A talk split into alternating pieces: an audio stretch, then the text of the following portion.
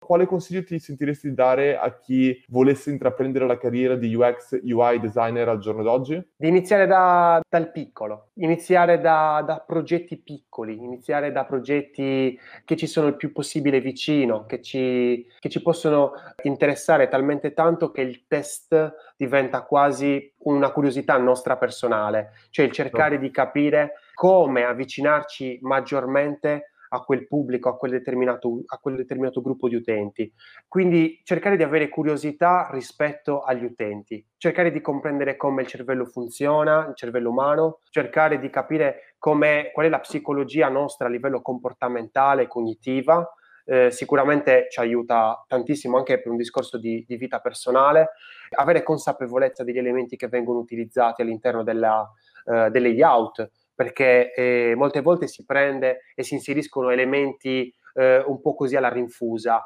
quando invece ogni oggetto ha un suo particolare scopo all'interno del layout e, e questo aumenta drasticamente la potenza di quel determinato elaborato. Quindi sicuramente per diventare un attimino uh, un uh, UX designer migliore, sicuramente bisogna diventare una persona uh, che ha più consapevolezza di ciò che sta facendo e di ciò che sta progettando, in modo tale da poter anche andare a proporre un qualcosa che è sempre più vicino all'utente, che lo aiuta a risolvere un particolare e uno specifico problema. Senza questo non c'è esperienza utente.